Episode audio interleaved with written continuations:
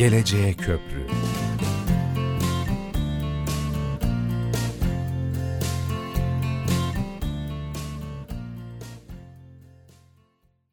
Sevgili dinleyenler, 106.2 Trakya Üniversitesi Radyosu, Radyo Güne Bakan'da Geleceğe Köprü programındasınız. Radyomuzu Trakya Üniversitesi web sayfasından canlı dinle butonuna tıklayarak ve ayrıca Power App uygulamasında Kampüs Radyoları bölümünden de dinlemek mümkün. Bildiğiniz gibi programımızın her bölümünde üniversitemizin farklı bir fakültesini tanıtmak üzere dekan hocalarımızı sizlerle buluşturuyoruz. Amacımız üniversitemizi daha iyi anlatabilmek ve sizlerin daha yakından tanımasını sağlayabilmek. Geleceğe Köprü programında bugünkü konuğumuz Trakya Üniversitesi Eğitim Fakültesi Dekan Yardımcısı Doçent Doktor Sayın Levent Vural. Hocam öncelikle programımıza hoş geldiniz. Hoş buldum. Beni davet ettiğiniz için de çok teşekkür ediyorum. Çok sağ, sağ olun. hocam. Eğitim Fakültesi kökleri 70'li yılların eğitim enstitüsüne dayanan bir geçmişe sahip. Bu sebeple dinleyicilerimize fakültemizin kısa geçmişinden bahsederek başlayalım hocam. Çok teşekkür ediyorum. Sizin de söylediğiniz gibi gerçekten uzun bir geçmişe dayanan bir e, kurumsal mirasımız var. Bir kurumsal kültürümüz var, birikimimiz var.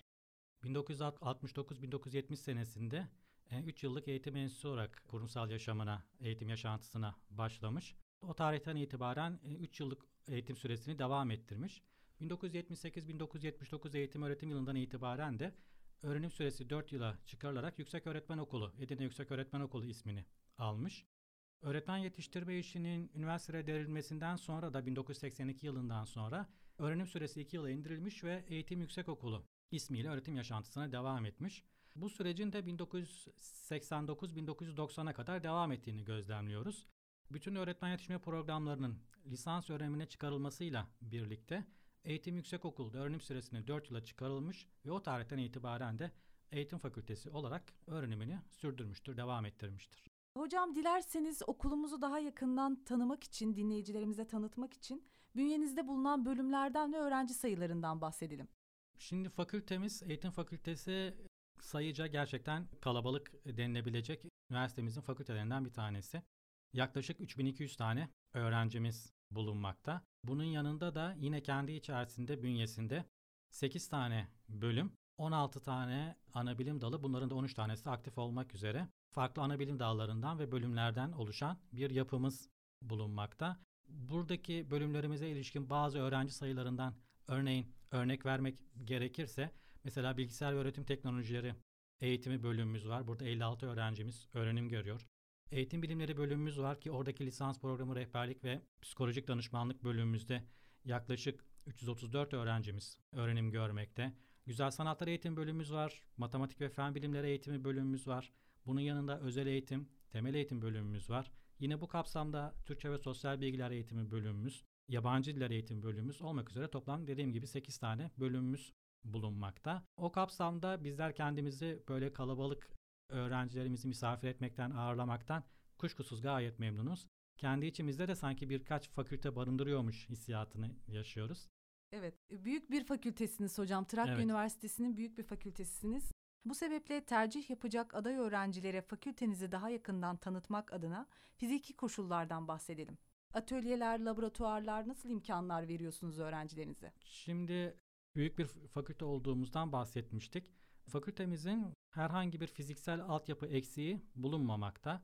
Yine bilgisayar ve öğretim teknolojileri ve diğer öğrencilerimizin kullanımına açık bilgisayar laboratuvarlarımız var. Başta fen bilgisi eğitimi ana bilim dalı olmak üzere yine öğrencilerimizin kullandığı ve diğer ana bilim dalındaki öğrencilerimizin yararlandığı fen bilgisi laboratuvarlarımız mevcut.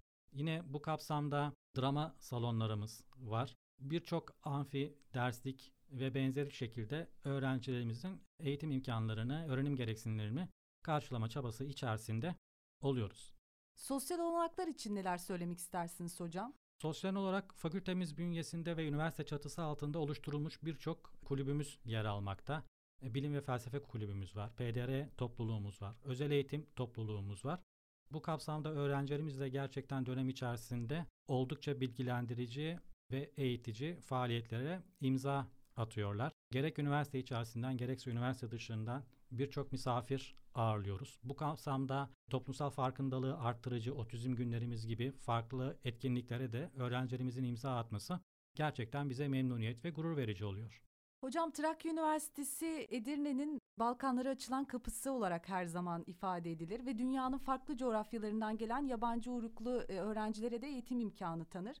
Bu sebeple okulunuzdaki değişim programlarından da bahsedelim. Erasmus, Farabi ve Mevlana gibi değişim programları hakkında dinleyicilerimize neler söylemek istersiniz?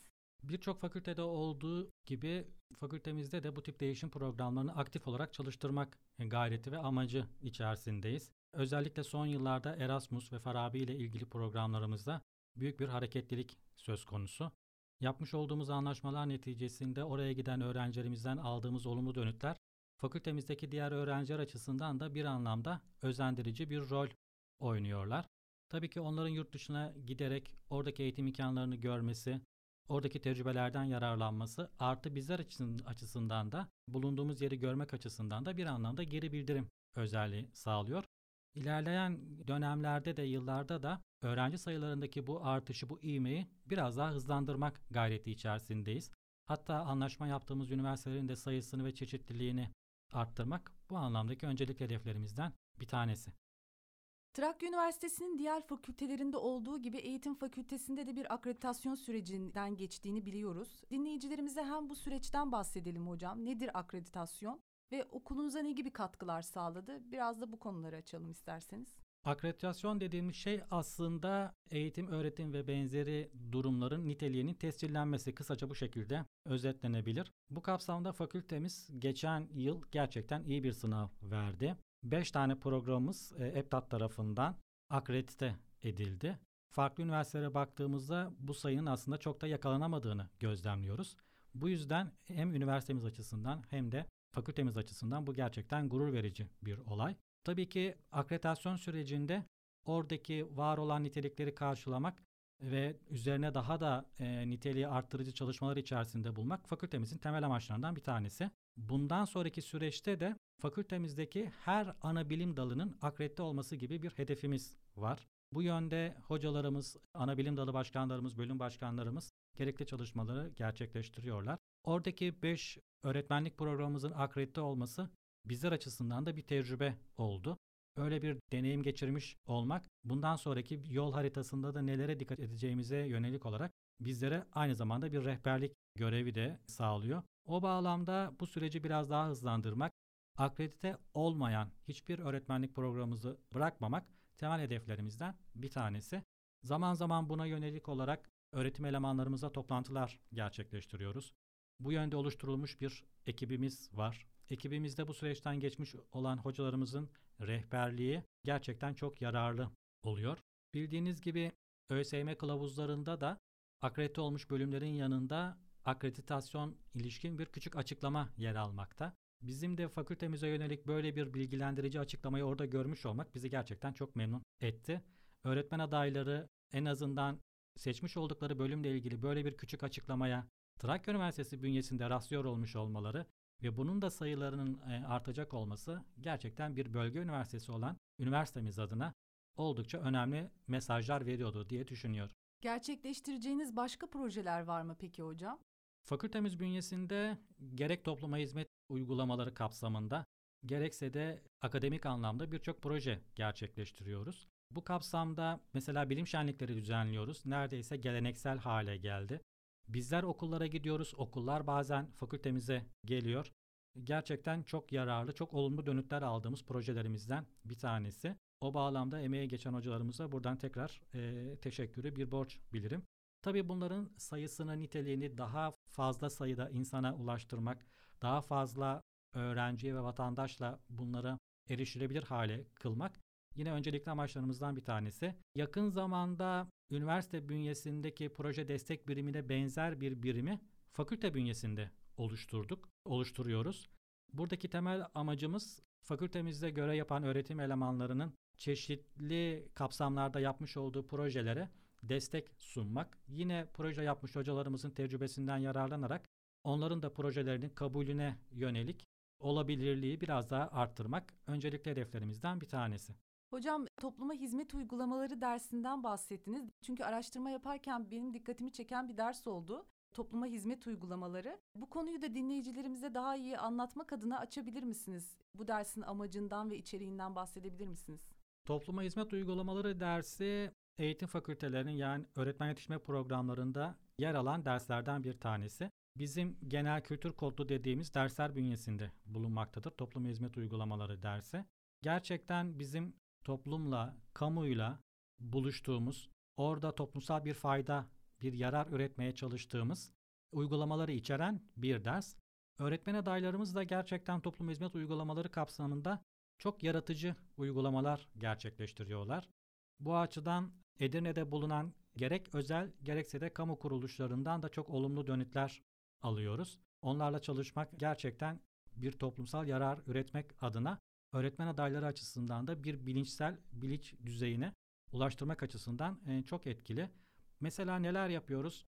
Sokak hayvanlarından tutun da atık projelerine kadar okulların bazı kitaplık, kütüphane gereksinimlerinden tutun da pandemi döneminde örneğin maske üretimine kadar yine rehberlik ve psikolojik danışmanlık öğrencilerimizin yapmış olduğu bazı toplum hizmet uygulamaları bünyesinde son dönemlerde artan bu stresin veya en azından kimi sorunların üstesinden gelmek adına örneğin seminerler, webinarlar düzenledik. Öğretmenlerimize Edirne'de görev yapan öğrencilerimize yönelik olarak bazı bilinçlendirme faaliyetlerimizde bulunduk. Bu açıdan gerçekten olumlu dönütler aldığımız uygulamalarımızdan bir tanesi.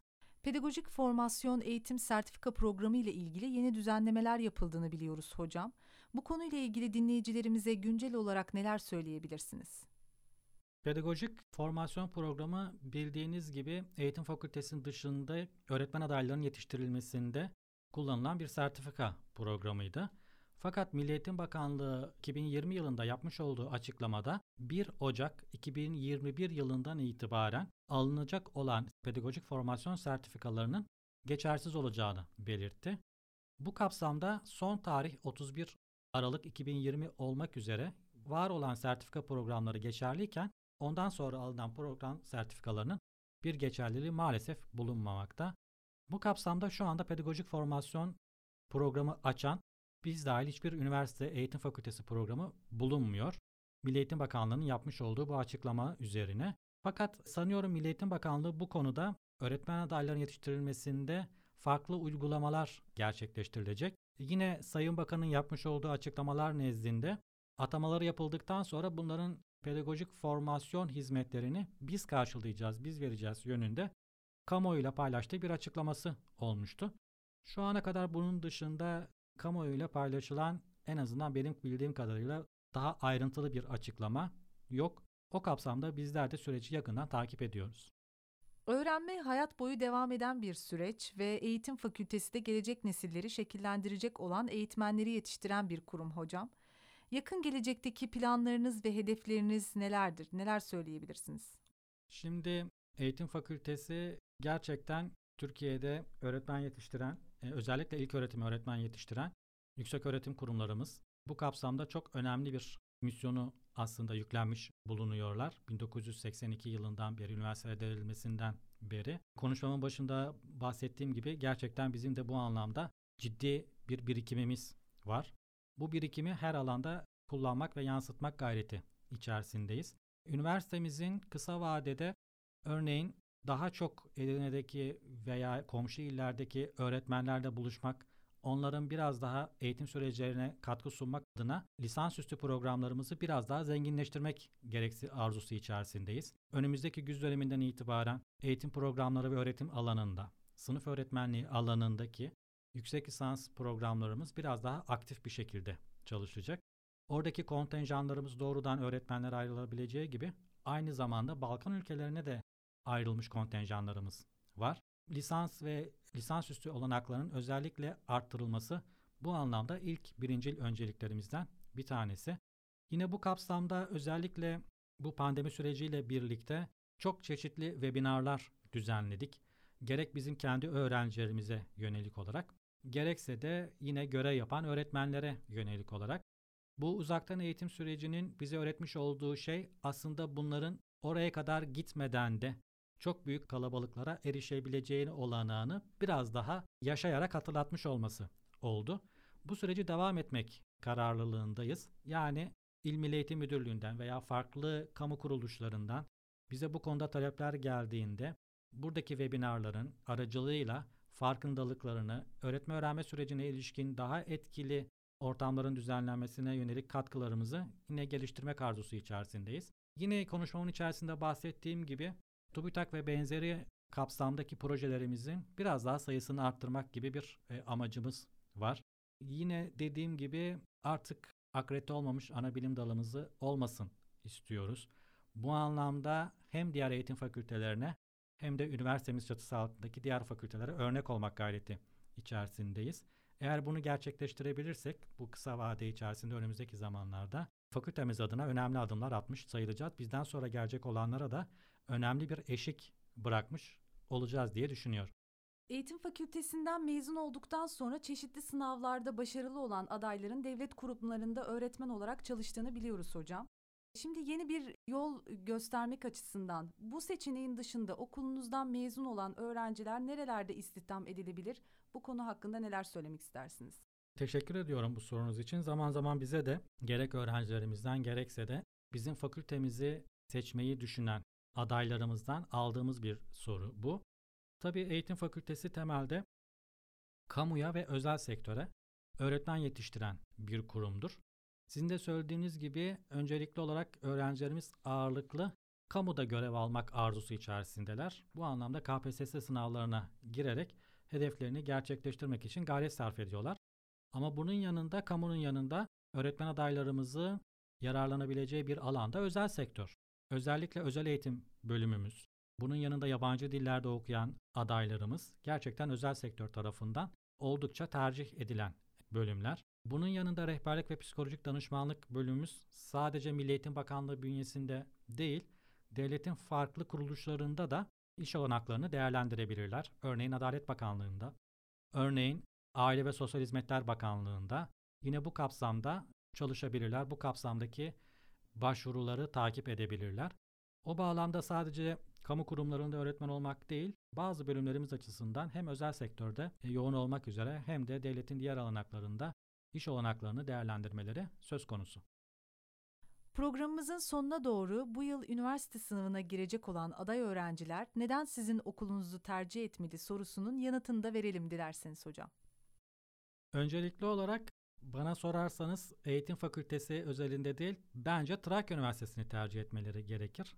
Çünkü Balkanlara gerçekten açılan e, bu anlamda e, üniversitenin ciddi bir vizyonun olduğunu son yıllarda Sayın Rektör hocamızın da liderliğinde gözlemlemek çok e, olası.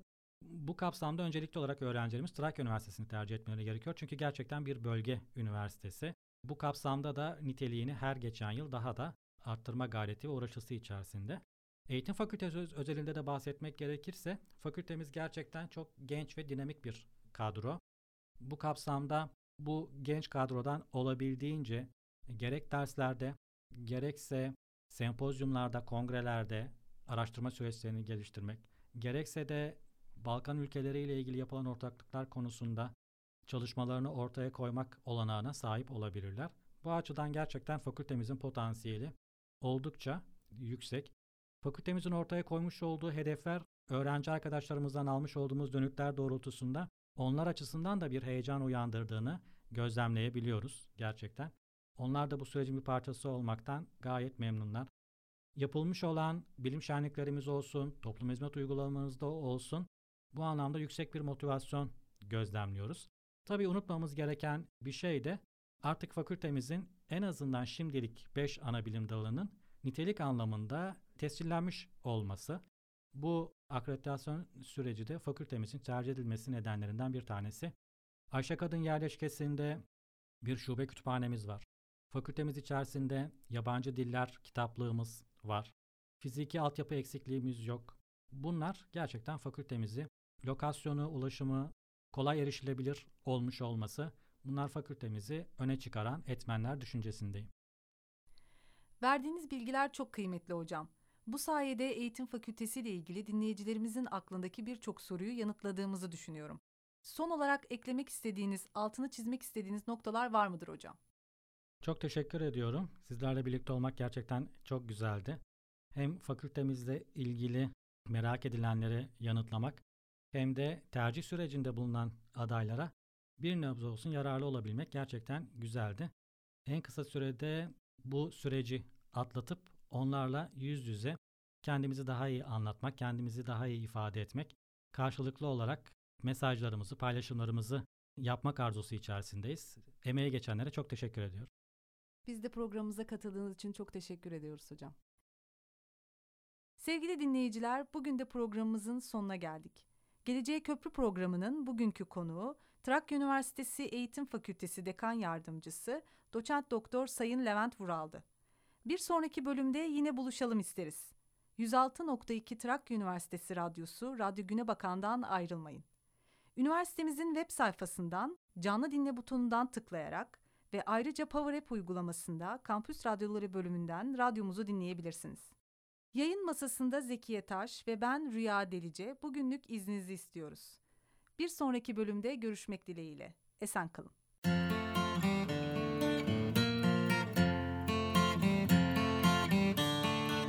Geleceğe Köprü